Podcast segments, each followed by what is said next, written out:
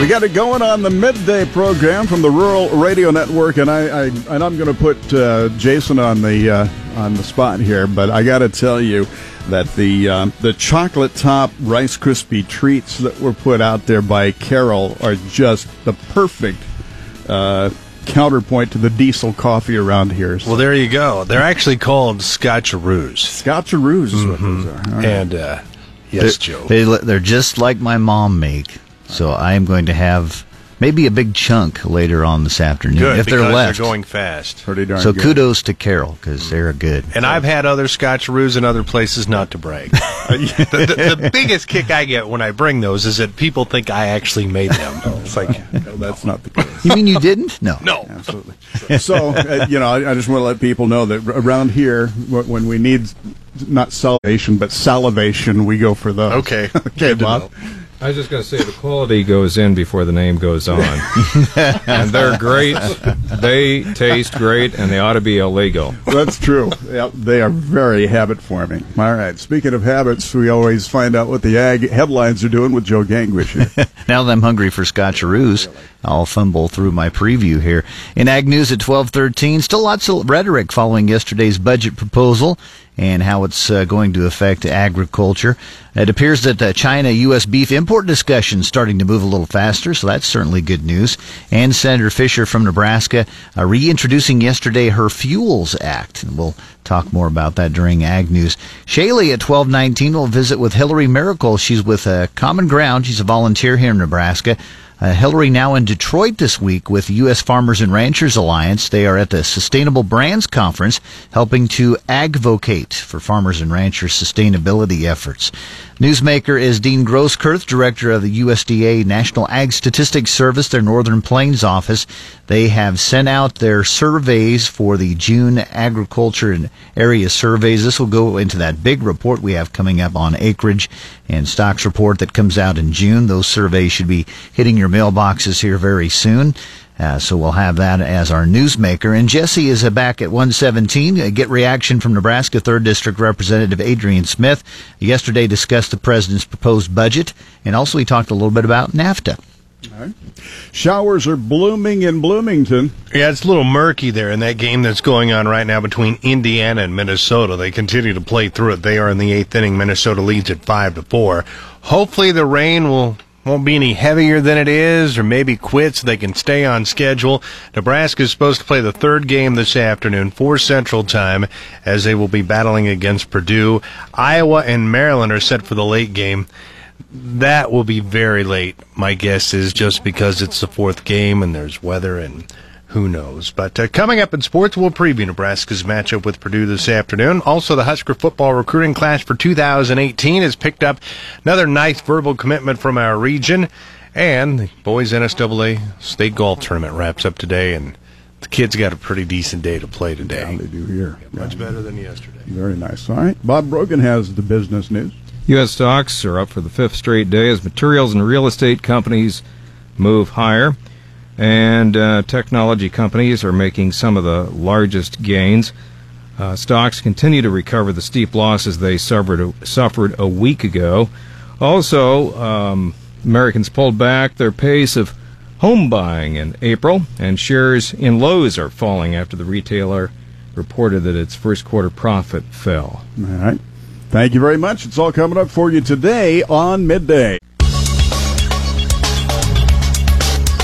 Boy, I'll tell you what, this would have been the time to have the Big uh, the Big Ten tournament would have been right here, right now. Yeah, uh, next year will be all the way through 2022 in Omaha. But yeah, today not a good day for having the Big Ten tournament in Bloomington, Indiana. Though they are playing, Yeah. and if you look at the radar image, you say, "Well, I'm surprised they are." But a light rain shield continues to live north through much of Indiana. It's actually one of the few spots in the nation that's it's raining right now. That Indiana down to Kentucky, and also portions of the far southeast part of the country. That is the greenest part of our radar from coast to coast and border to border right now. Ag Weather with Paul is brought to you by Holdrege Irrigation, your Reinke dealer in Holdrege, Lexington, Alda, and Ravenna. Yeah, they're dealing with that system that we had yesterday. We were on the backside of it and got some strong north winds and some occasional light showers. Today, a big ridge of high pressure moving overhead and really giving us a nice day. Light winds, sunshine, and those temperatures going to be rather ideal this afternoon. A ridge of high pressure moving overhead for today. Those winds light for this afternoon, but then they will increase tonight for a milder night. Last time we saw temperatures get below freezing in some portions of the area. Thunderstorms expected late tomorrow over eastern Colorado. Those will track to the east through the evening and overnight. Better moisture for those storms to hold together going to be across Kansas. Most of the storms expected to die out before they reach the central and east part of Nebraska and Kansas, but you can't rule out completely a chance for some thunderstorms tomorrow night. Severe thunderstorms likely to form over northeast Colorado once again on Friday afternoon. Those will track to the east during the evening and overnight. Those storms holding a more likely chance of staying together. But by the time the storms start to reach the central areas of Nebraska and Kansas, it's likely that that will be very late in the evening or after midnight Friday night, and that will keep the severe threat rather limited. And we are right now in the height of severe weather season. Appreciable moisture, certain possibility with those thunderstorms. Most likely, it looks like late Friday night into Saturday morning because we could see some thunderstorms linger for part of the day on Saturday, but mainly into the morning hours. Most locations will see very small, if any, chances for rain the rest of the holiday weekend. On into Tuesday, skies will be sunny to partly cloudy. Going to be nice on the temperatures, just slightly below normal for this time of year. In the long term forecast, temperatures for Nebraska, Kansas, and the eastern two thirds of the U.S. forecast to be cooler than normal Memorial Day through the first six days of June. That precipitation forecast predicts mostly near normal precipitation amounts Memorial Day through June 6th in both Nebraska and Kansas. Kansas with a slightly better chance of above normal precipitation. This morning, state low in Nebraska, just below freezing at 30 in North Platte, Alliance, and Sidney. That made for some cooler soil temperatures at the four inch depth at 7 this morning. Soil temperatures in the low 40s in the panhandle along and west of the line from O'Neill to Kearney and Norton. Those soil temperatures cool to the mid to upper 40s, and soil temperatures in the low to mid 50s were found in the eastern third of Nebraska and central and east Kansas. Weather factors in the markets today include less than desirable conditions for crop development across the Midwest and a mixed outlook for the southern plains wheat areas. Low pressure will cross southern Canada over the next few days. That'll force a cold front south across the nation's midsection and eastern U.S. One to two inches of rain could fall in portions of the central plains, mainly on Friday, and potentially up to three inches in the eastern U.S. over the weekend. That will cause more delays in row crop development and field work across the south and east Midwest the next five days. The six to ten day outlook is warmer, but rainfall likely to be near normal or above normal in those areas. More rain in the southern plains will help out with soil moisture for the filling wheat, but there are concerns of disease from the wet weather. No major delays in final planting indicated for the northern plains in the next week, but the cooler temperatures will slow down the germination and early development. Rain was needed in the southeast U.S. after they had a dry winter and early spring. Forecasted rain right now for them looks to benefit the soil moisture, but some heavy rains have been reported in the southern delta, and more rain could lead to localized flooding. Rain today and tomorrow in Alberta and Rain today and tomorrow in Alberta and Saskatchewan expected to cause some field work delays, including harvest of last season's crops. It will be much warmer in Western Europe this week. That will benefit the region after some recent rains. More rain needed in the key Northeast China crop belt after recent rains. Recent temperatures have bounced back and forth there between seasonal and sometimes fairly hot. I always that's my that's my nightmare having to say if I ever got a job in Saskatoon, Saskatchewan. there we go. How in the world would you ever do that on your legal ID? At the oh, that would be a rough one. It fast really too. would be. Your ag weather brought to you by uh, Holdrege Irrigation, your Reinke dealer in Holdrege, Lexington, Alda, and Ravenna. When you need weather anytime. KRVN.com.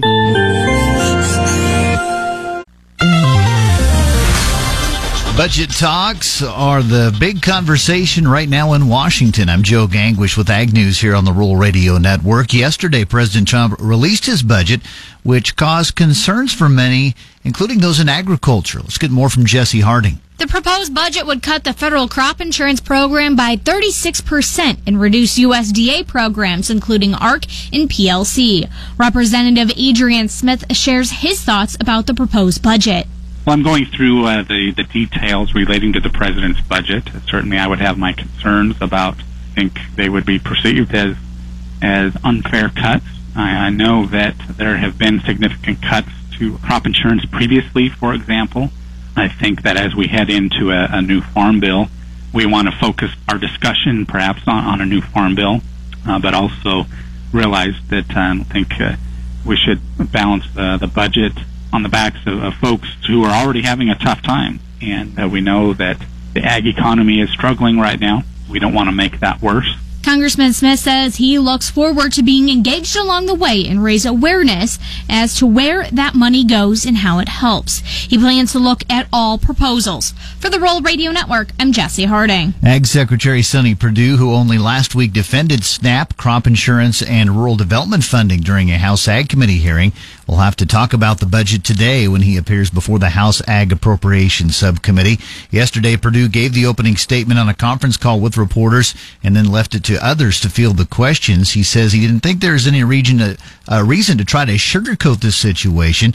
He says he's communicated with his team at USDA and said, look, when times are tough, we just dig down and do more. He says that's what we'll do here, and he believes the people knew what they were doing when they elected President Trump. Well, Nebraska producer is representing agriculture this week in Detroit. More from Shaylee Peters. Hillary Miracle, an Albion, Nebraska crop and livestock producer and Common Ground volunteer, is in Detroit this week with the U.S. Farmers and Ranchers Alliance at the Sustainable Brands Conference to advocate for farmers and ranchers' sustainability practices. The Smart Farm, what we do is we've got uh, a 360 viewer, those cool glasses, and we're um, inviting visitors at the booth to put those on and do a farm tour. So we're bringing the farm to them through that. And we've also got a number of different videos and things uh, that we're able to show them and then help them understand what we do on the farm. Miracle says they're pleased with the interaction. I would say their response has been extremely positive. And we're actually in the good food section and we are getting a lot of interest in the why are you here? How do you But as soon as we start talking about our smart farm and technology, you know, food starts with the farmer. Once we can help them make that connection, we've had some amazing conversations. USFRA released their Agriculture in America Sustainability Report this morning, and you can find it by visiting ruralradio.com. For the Rural Radio Network, I'm Shaylee Peters. Senator Deb Fischer of Nebraska from the Environment and Public Works Committee yesterday reintroduced legislation to give regulatory relief for Nebraska farmers and ranchers. Her bill, known as the Farmers Undertake Environmental Land Stewardship or Fuels Act, builds on her past efforts to modify EPA regulations regulations that could negatively affect ag producers with on-farm fuel storage. A regulation intended for major oil refineries known as Spill Prevention Control and Countermeasure or SPCC would affect the amount of fuel producers uh, can store on their land and it would also force families to make costly upgrades to fuel storage tanks. Fischer said in the past they've been successful in providing limited exemptions to this rule, but she still has more work to do. You can read more at ruralradio.com. You're listening to the Rural Radio Network. A Nebraska crop and livestock producer and also Nebraska Common Ground volunteer is in Detroit this week at the Sustainable Brands Conference.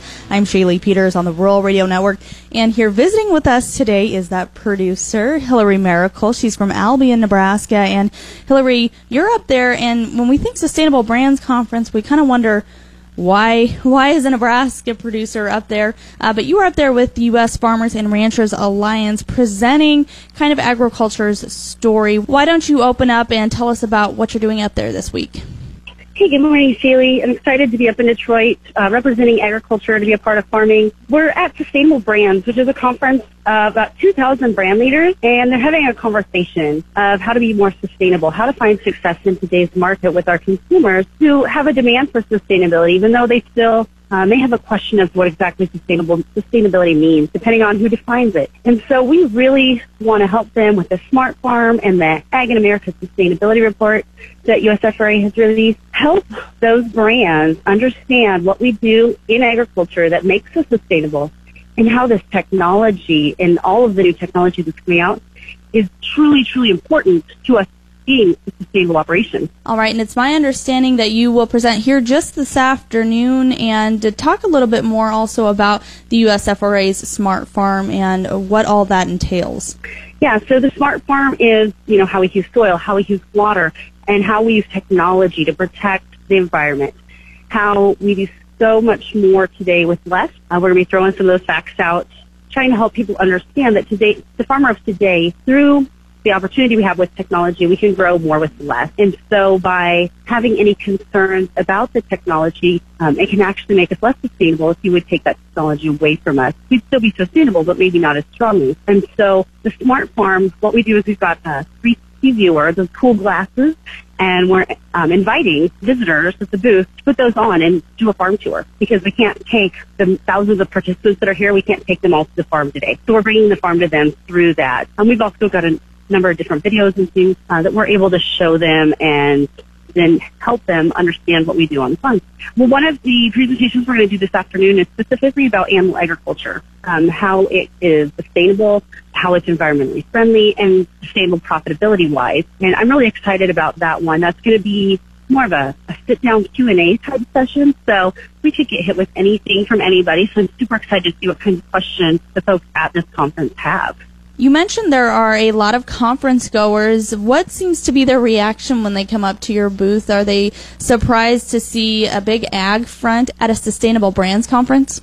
I would say their response has been extremely positive. We're in an activation hub area, what they're calling it, and we're actually in the good food section, and we are getting a lot of interest in the why are you here? How do you fit? But as soon as we start talking about our smart farm and technology and, you know, food starts with the farmer. Once we can help them make that connection, we've had some amazing conversations. Everything from um, GMOs to hormones to why do you do A, B, or C? And th- it's just questions. Why do you do it that way? How do you do it that way? And as soon as we have that conversation, it calms down any fears and concerns they have about their food. As long as they can understand it, they definitely appreciate what we're doing. They're glad we're here uh, a little confused at first when they see the booth, like why are farmers here?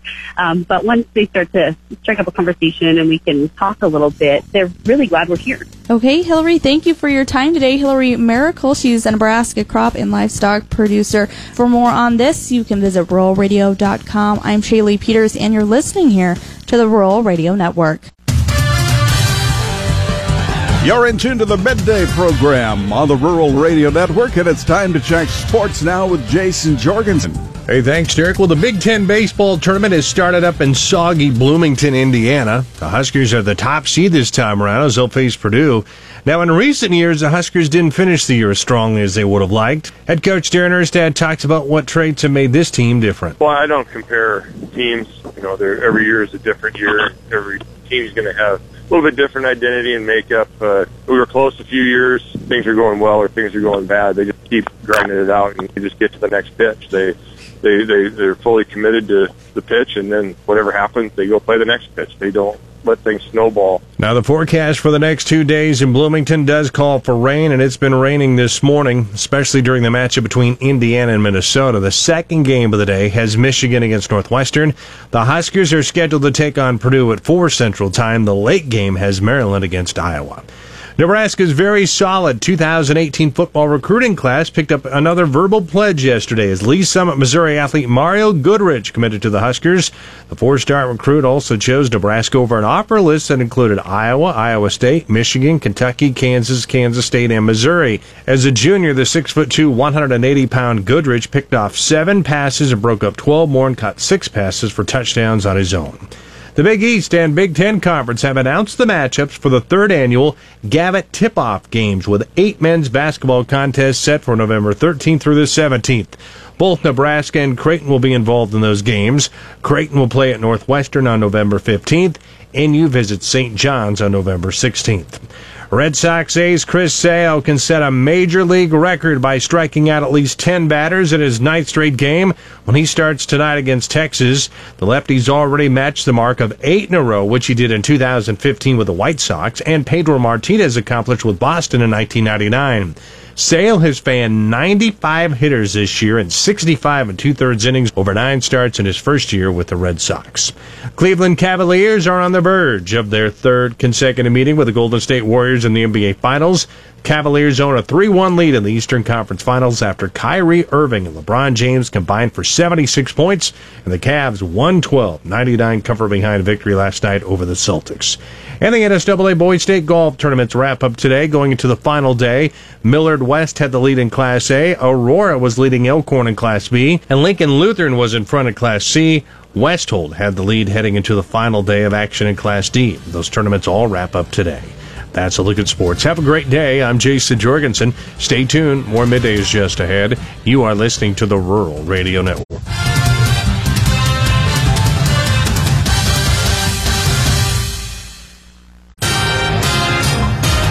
Sunny with a high near 69 today. West winds only blowing about 5 miles an hour. Tonight, mostly clear with a low of around 48. And then for Thursday, mostly sunny, a high of 74. South winds at about 10 miles an hour. From the KRVN News Center, I'm Scott Foster. Yesterday, President Trump released his budget, which caused concerns for many. Rural Radio Network correspondent Jesse Harding has more. The proposed budget would cut the federal crop insurance program by 36% and reduce USDA programs, including ARC and PLC. Representative Adrian Smith shares his thoughts about the proposed budget. Well, I'm going through uh, the, the details relating to the president's budget. Certainly, I would have my concerns about, I think they would be perceived as, as unfair cuts. I, I know that there have been significant cuts to crop insurance previously, for example. I think that as we head into a, a new farm bill, we want to focus our discussion perhaps on, on a new farm bill, uh, but also realize that um, I think uh, we should balance the, the budget on the backs of, of folks who are already having a tough time. And uh, we know that the ag economy is struggling right now. We don't want to make that worse. Congressman Smith says he looks forward to being engaged along the way and raise awareness as to where that money goes and how it helps. He plans to look at all proposals. For the Rural Radio Network, I'm Jesse Harding. The president's proposed budget also calls for deep cuts in Medicare and food stamps, etc., things known as poverty programs. Smith talks about this contentious issue. We want programs that work, uh, programs that are effective. I've, I've been engaging on that front uh, since I took uh, and even even before that, but since I uh, took over as the chair, uh, subcommittee chairman uh, of the Human Resources Subcommittee of Ways and Means. That's, so those are our issues, so I will continue to engage on that.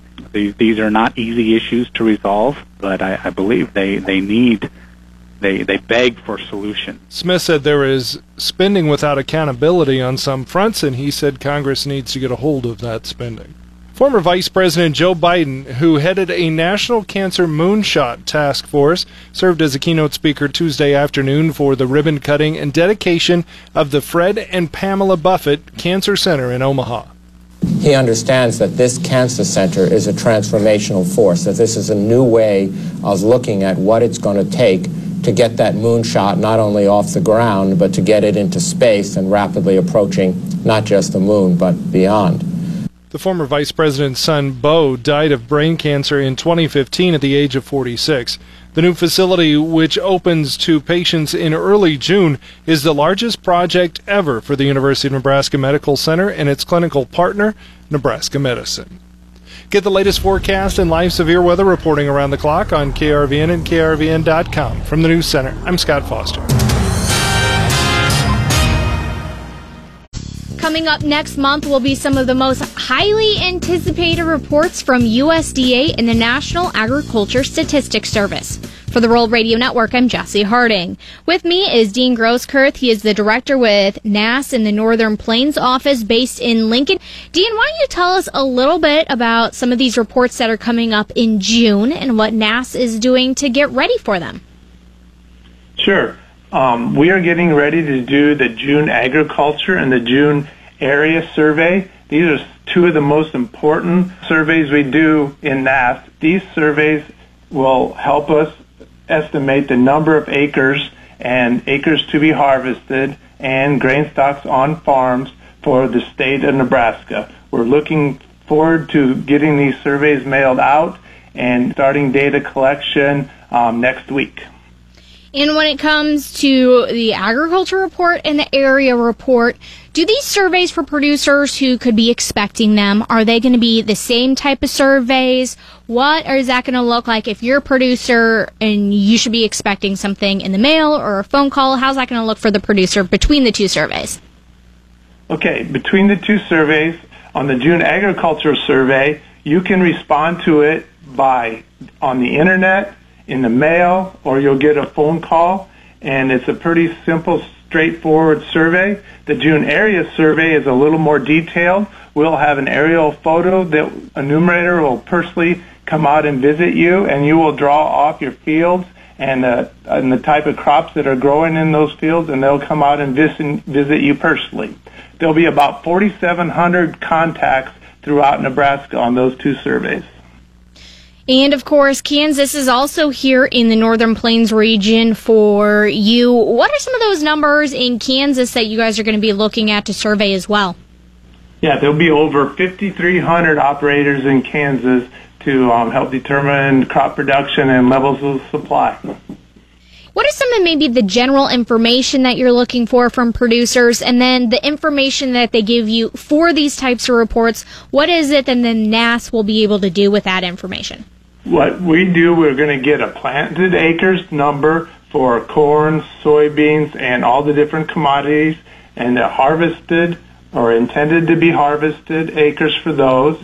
And then on grain stocks, the amount of grain stored as of June 1 for corn, soybeans, etc. And then all those data we will collect and analyze the data, compile it into state totals, and publish the, those data on June 30th after we get them sent to DC and they look at it also. With me is Dean Groskurth. He is the director with NASS in the Northern Plains office based in Lincoln. And there's a lot of misconceptions out there about what you will then be able to do with the data. Why don't you address some of those and what NASS will not do with the data that is collected?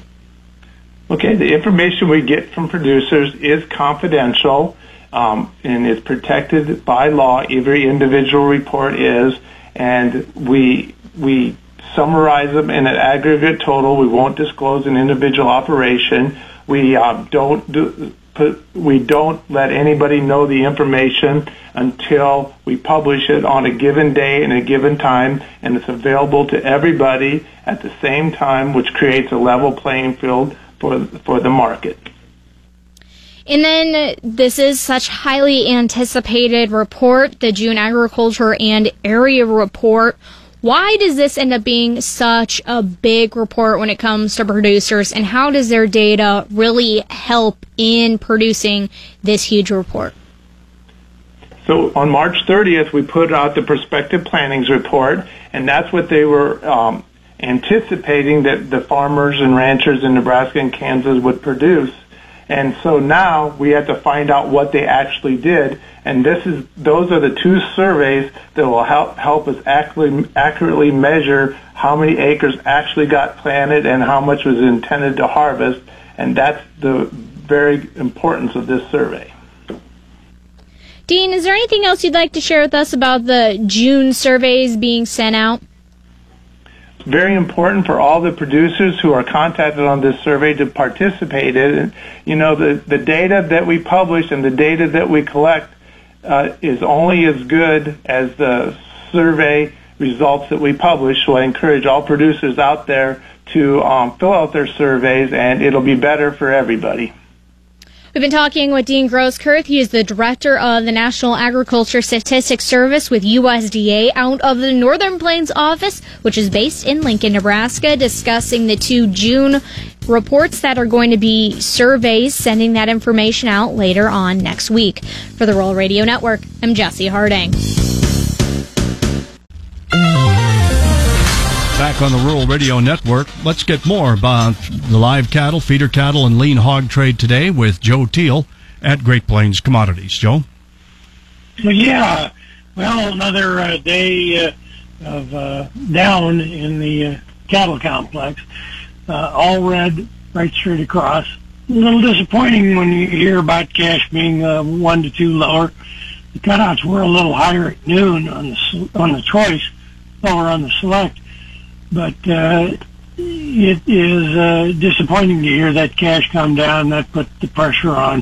Uh, the fear this morning at the start was that would be the case, and, and uh, uh, I guess you have to wonder uh, on what you wish for. So, uh, pretty uh, pretty sharply lower in the uh, feeders too. Uh, uh, primarily because they're still premium. The uh, May contract goes off the board tomorrow, and uh, some triple-digit losses in the uh, live cattle.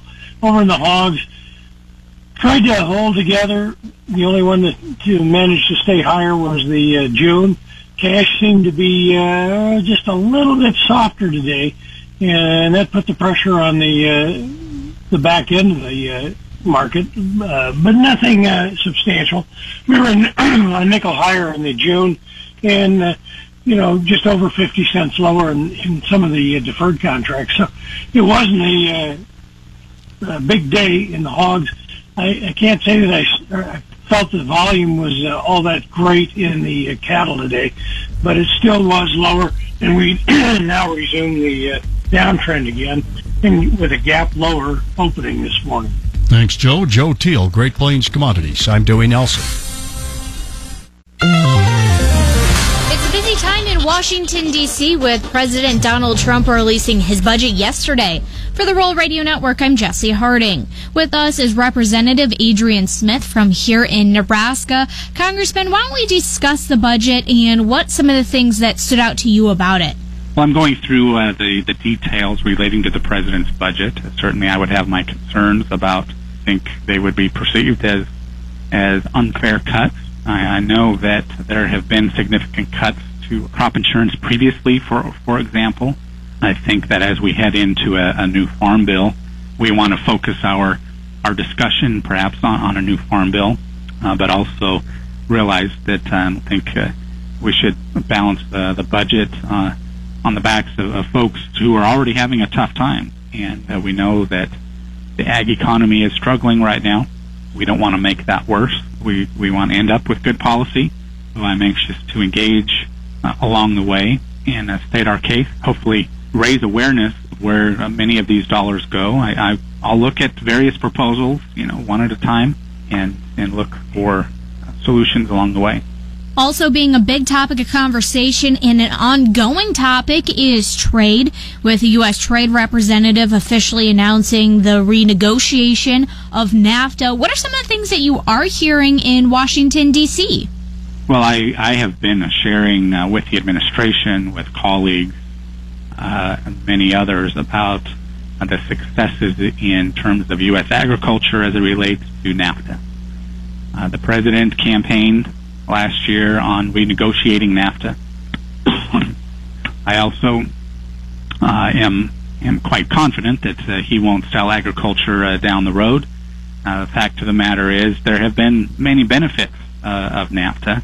The administration has assured us uh, that uh, they they do not want to harm uh, these these successes or uh, reverse the successes, and we're going to make sure that they that they stand by that. And so I, you know, the, the administration has has moved forward on the so-called uh, renegotiation, uh, but we'll be watching very closely because certainly, as I hear from stakeholders uh, in in agriculture circles, this is an, a, a very important thing.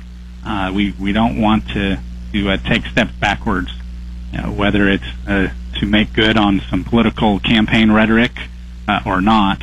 The fact of the matter is, uh, sometimes the economy can be very fragile, and we need to be very vigilant uh, along the way. When it does come to that timeline for renegotiation, what are some of the things that you have heard? We do. We have not uh, been told a, an exact timeline. I would imagine they're looking to keep their options open. We, I'd still like to know exactly, you know, what they would point to in terms of, of trying to renegotiate to get the better better footing. Uh, uh, maybe perhaps in some technology areas that didn't exist twenty some years ago when when NAFTA was uh, initially implemented uh, or adopted and then implemented. So you know, I, I I'm open to the administration perhaps looking at uh, new ways of, of doing some things, but we, we need to make sure uh, that, uh, that that the successes within NAFTA uh, are are a good, strong uh, basis uh, for for everything else. We've been talking with Representative Adrian Smith from here in Nebraska, discussing the president's budget and also the North American Free Trade Agreement. For the Rural Radio Network, I'm Jesse Harding.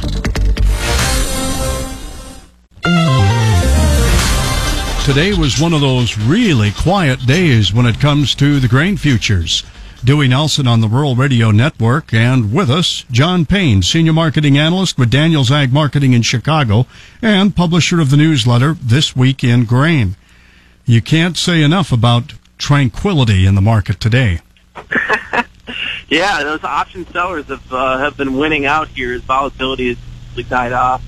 Uh, options expire on Friday, so you know maybe a little potential for some some back and forth, but boy, you can really tell, uh, you know, folks online and, and even in our office, if we had move five cents one way or the other, whether it be corn or wheat, um, everybody's kind of got their eyes open looking for something. And at this point, uh, really not a whole lot to talk about here uh, from the commercial side of things. Prices just essentially have found their soft spot, 370 uh, front month corn and, and 950 front month beans. So until we get, I think, next week we'll start to get some news from the USDA on what that crop looks like, and then going forward it'll be much more focused on on conditions. I think right now currencies are probably pushing things around more than anything. Speaking of currencies, what have you found? Well, you've got two stories. All right, so you have a weakening U.S. dollar uh, against the major pairs, and that's really the Japanese yen and the euro, and that's why I think wheat has, has performed somewhat versus the uh, versus the other versus the uh, I'm sorry where it's been. You know, kind of being up here 30 cents. I think a lot of folks thinking it's weather. Uh, I, I'm more in the camp thinking that it's just more the weaker dollar that's got prices a little bit elevated. Uh, and then you have the U.S. dollar versus the the kind of the outside market forces, which are the ruble uh, and the Brazilian pound or the Brazilian real. And the real has been real strong, weak against the dollar rather, and I think that's going to be more of an effect on soybeans. So from a standpoint of really trading this stuff shorter term, I'd probably skew to think the dollar's going to strengthen, just given that's the longer term trend of it. But you know, we're we're kind of almost 100 days past uh, that meeting between Trump and President uh, of China. They mentioned some things might be happening, so that's where I'm kind of keeping my ears open for here in the short run. That maybe we'll get a uh, a surprise buy of corn or maybe some some additional soybean purchases, something like that, to really get the market awakened. Until then, it's, it's going to be about weather watching, and, and unfortunately, I think the when nothing's going on, the pattern is down, and that's that's really what we've seen the last couple of days. The weather market will be of more and more importance when we get past the Labor Day weekend, don't you think? Absolutely. Tuesday of next week, we get that first nationwide survey, and that's that's really I think what the market's waiting on at this point. All right, thanks. Did I say Labor Day? Okay, Memorial Day. Thanks, John.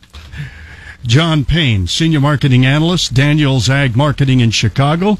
If you need more information, go to danielsagmarketing.com. Dewey Nelson on the Rural Radio Network.